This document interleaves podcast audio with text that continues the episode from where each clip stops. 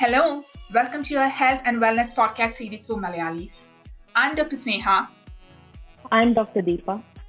We are Malayali doctors representing Alberta International Medical Graduates Association, ANCA Canada. ഞങ്ങൾ കുറച്ച് Malayali doctors Alberta international medical graduates അസോസിയേഷന്റെ health and wellness ടീമിനെ represent ചെയ്തുകൊണ്ട് കാനഡയിലെ immigrant Malayali community മെമ്പേഴ്സിന് കൂടുതൽ health awareness നൽകുവാനും ഇവിടുത്തെ ഹെൽത്ത് കെയർ സിസ്റ്റത്തിനെ കുറിച്ചും ഹെൽത്ത് കെയർ സർവീസസ് എങ്ങനെ ആക്സസ് ചെയ്യാമെന്നും അങ്ങനെ കൂടുതൽ കമ്മ്യൂണിറ്റി എഡ്യൂക്കേഷൻ നൽകാൻ വേണ്ടിയുമാണ് ഈ പോഡ്കാസ്റ്റ് സീരീസുമായി നിങ്ങൾക്ക് മുൻപിലെത്തിയിരിക്കുന്നത്. This is a first episode regarding vaccination so let's get started ആദ്യം തന്നെ എല്ലാവർക്കും ഞങ്ങളുടെ ഹൃദയം നിറഞ്ഞ പുതുവത്സരാശംസകൾ. രണ്ടായിരത്തി ഇരുപത് കഴിഞ്ഞു പോയതിൽ വളരെ സന്തോഷം തോന്നുന്നു. എല്ലാവർക്കും സന്തോഷവും സമാധാനവും ആരോഗ്യവും സാമ്പത്തിക ഭദ്രതയും ആശംസിക്കുന്നു. രണ്ടായിരത്തി ഇരുപത്തി ഒന്ന് എന്തായാലും രണ്ടായിരത്തി ഇരുപതിനേക്കാൾ നന്നായിരിക്കും എന്ന് വിശ്വസിക്കുന്നു. പ്രത്യേകിച്ച് വാക്സിനേഷനുകൾ കൊടുത്തു തുടങ്ങിയ കാരണം. അതെ രണ്ടായിരത്തി ഇരുപത് ഒരു മറക്കാൻ കഴിയാത്ത വർഷമാണ്. കോവിഡ് നയന്റീൻ ലോക്ക്ഡൗൺ ക്വാറന്റൈൻ അങ്ങനെ ഒത്തിരി ബുദ്ധിമുട്ടുകൾ നിറഞ്ഞൊരു year but we are happy that we brought in the vaccine in twenty twenty one ഇതുവരെ ആയിരക്കണക്കിന് ആളുകൾക്ക് വാക്സിനേഷൻ കിട്ടിക്കഴിഞ്ഞല്ലോ. ഇന്ന് ഞങ്ങൾ സംസാരിക്കാൻ പോകുന്നത് കോവിഡ് വാക്സിനെ കുറിച്ചാണ് ഇവിടെ കനേഡിയൻ ഹെൽത്ത് സിസ്റ്റം അപ്രൂവ് ചെയ്തിരിക്കുന്നത് Pfizer biotech and Moderna vaccine ആണ്. അതിന്റെ ഫലപ്രാപ്തി ഓൾമോസ്റ്റ് തൊണ്ണൂറ് ശതമാനത്തിന് മുകളിലാണ്. സുഗമമായി വാക്സിനേഷനുകൾ ലഭിക്കാൻ കാനഡ ശ്രമിക്കുന്നുണ്ട്. കൂടാതെ ഈ വർഷം തന്നെ എല്ലാവർക്കും വാക്സിനേഷൻ കൊടുക്കാനാണ് ശ്രമം നടക്കുന്നത്. അതെ ദീപ ഞാൻ പറയാൻ വരുമായിരുന്നു ഇതൊരു റിയൽ ലോജിസ്റ്റിക്കൽ ചലഞ്ച് ആണ്. എല്ലാവർക്കും വാക്സിൻ നൽകുക എന്നുള്ളത്. The education and the resources needed for this is exponential. അതെ അല്പം ബുദ്ധിമുട്ടുള്ള കാര്യമാണ്. ഇപ്പോഴത്തെ അറിവ് പ്രകാരം മൂന്ന് ഘട്ടങ്ങളിലായിട്ടാണ് ഇത് നടപ്പാക്കാൻ പോകുന്നത് എന്നാണ് കേൾക്കുന്നത്. ആദ്യത്തെ ഘട്ടത്തിൽ വാക്സിനേഷൻ കൊടുക്കുന്നത് ഹെൽത്ത് കെയർ വർക്കേഴ്സിനാണ്. അത് കഴിഞ്ഞ് അടുത്ത ഘട്ടത്തിൽ കൊടുക്കുന്നത് എഴുപത്തഞ്ച് വയസ്സിന് മേൽ പ്രായമുള്ളവർക്കും അറുപത്തഞ്ച് മേൽ അറുപത്തഞ്ച് വയസ്സിന് മേൽ പ്രായമുള്ള ഫസ്റ്റ് നേഷൻസിനുമാണ്. ഒബിയസ്ലി കൂടുതൽ പ്രയോറിറ്റി നൽകിയിരിക്കുന്നത് അറ്റ് റിസ്ക് പോപ്പുലേഷൻ ആണ്. ദീപ പറഞ്ഞതുപോലെ health care workers seniors above seventy five years Deepa എന്തെങ്കിലും ഇൻഫർമേഷൻ ഉണ്ടോ? എന്നാണ് ജനറൽ പോപ്പുലേഷന് വാക്സിനേഷൻ കൊടുത്തു തുടങ്ങുന്നതെന്ന്. ആ സ്നേഹ.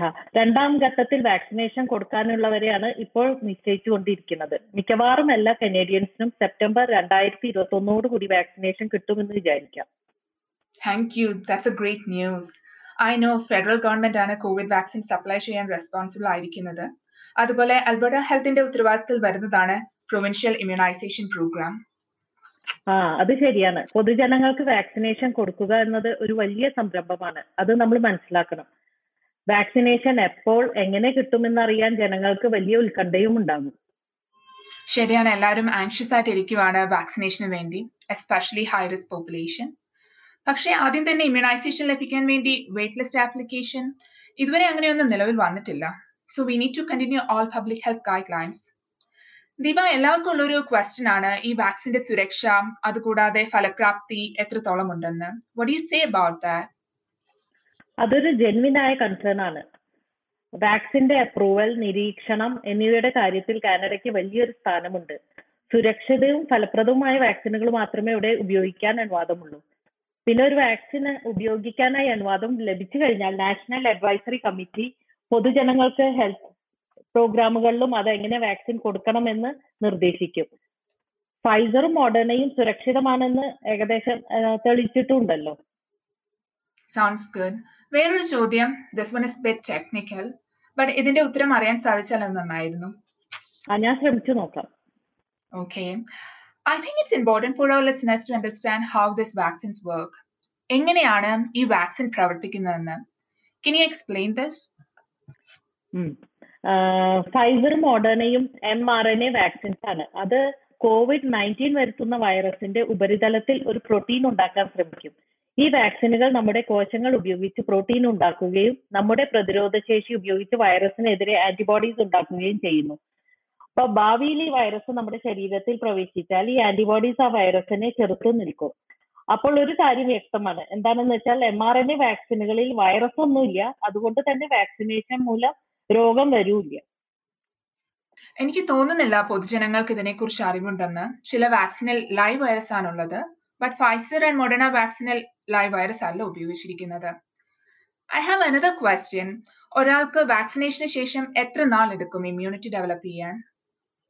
ഫൈസർ വാക്സിൻ ഫലപ്രദമാകാൻ രണ്ട് ഡോസുകൾ ഇരുപത്തൊന്ന് തൊട്ട് ഇരുപത്തെട്ട് ദിവസം ഇടവിട്ട് കൊടുക്കേണ്ടതാണ്.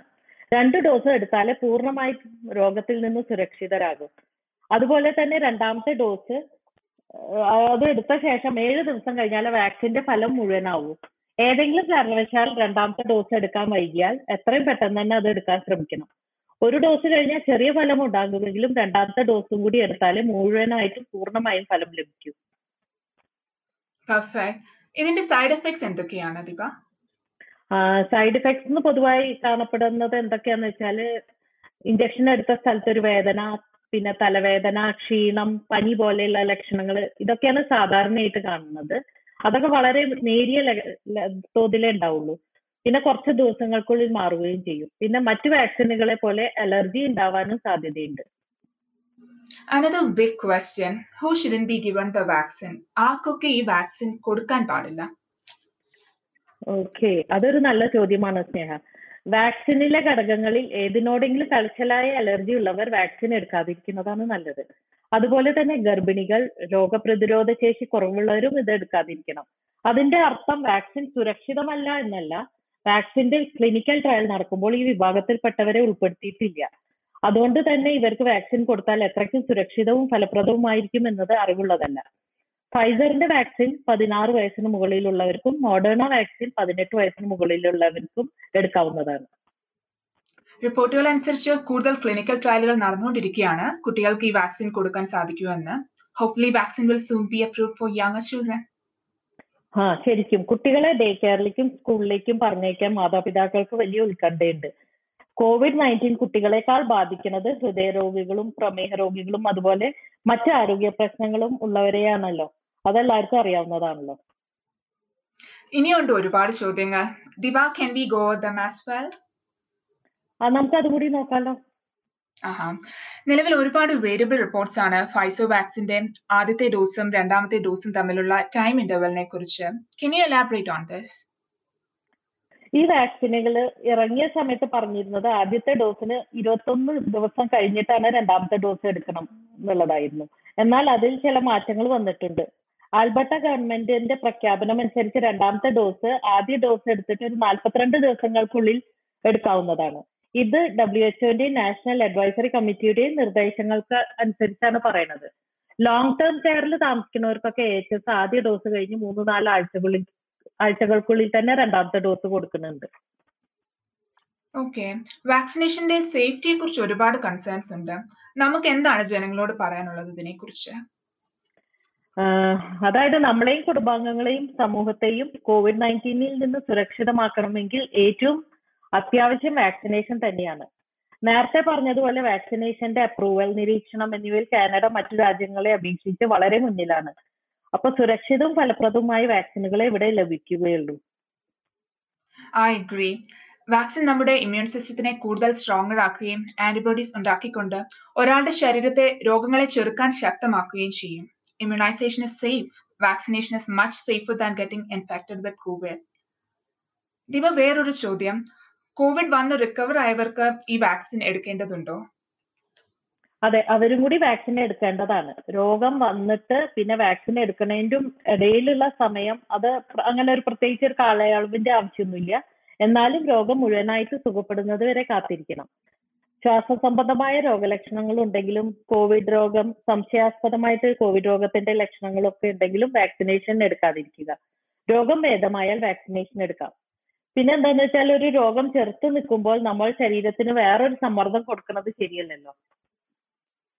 അത് ശരിയാണ്. വാക്സിൻ പൊതുജനങ്ങളിലേക്ക് എത്തിക്കഴിയുമ്പോൾ it will make a huge difference അത് ശരിയാണ്. നമ്മൾ എല്ലാവരും കോവിഡ് തീരുന്നത് കാത്തിരിക്കുകയാണല്ലോ. എന്നിരുന്നാലും നമ്മൾ വാക്സിനേഷൻ എടുത്തു കഴിഞ്ഞാലും മുൻകരുതൽ എടുക്കണം. കാരണം നമുക്ക് ചുറ്റുമുള്ളവർ പലരും വാക്സിനേഷൻ എടുത്തു കാണില്ല. അതെ എല്ലാവരും മാസ് ഫ്രീ ആയിട്ടുള്ള ഒരു കാലത്തിന് വേണ്ടി കാത്തിരിക്കുകയാണ്.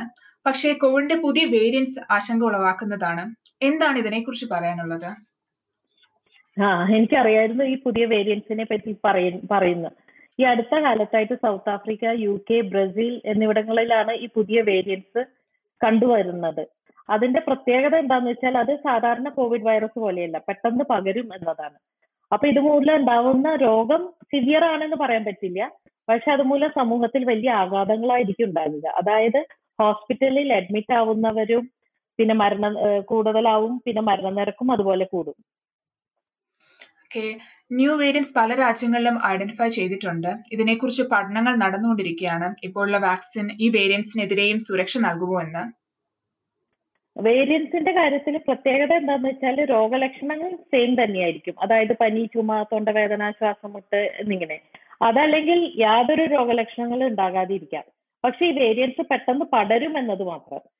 പിന്നെ ഇവർ പടരണ വിധവും കോവിഡ് വൈറസ് പോലെ തന്നെയാണ്. അതുകൊണ്ട് ഇവരെ നിയന്ത്രിക്കണ വിധവും കോവിഡ് വൈറസിനെ നിയന്ത്രിക്കുന്നത് പോലെ തന്നെയാണ്. അതായത് മാസ്ക് ഉപയോഗിക്കുക സാനിറ്റൈസർ ഉപയോഗിക്കുക ഇതൊക്കെ തന്നെയാണ്. അതിലൊക്കെ എന്തെങ്കിലും വീഴ്ച വന്നു കഴിഞ്ഞാൽ രോഗം പെട്ടെന്ന് പടരും ചെയ്യും.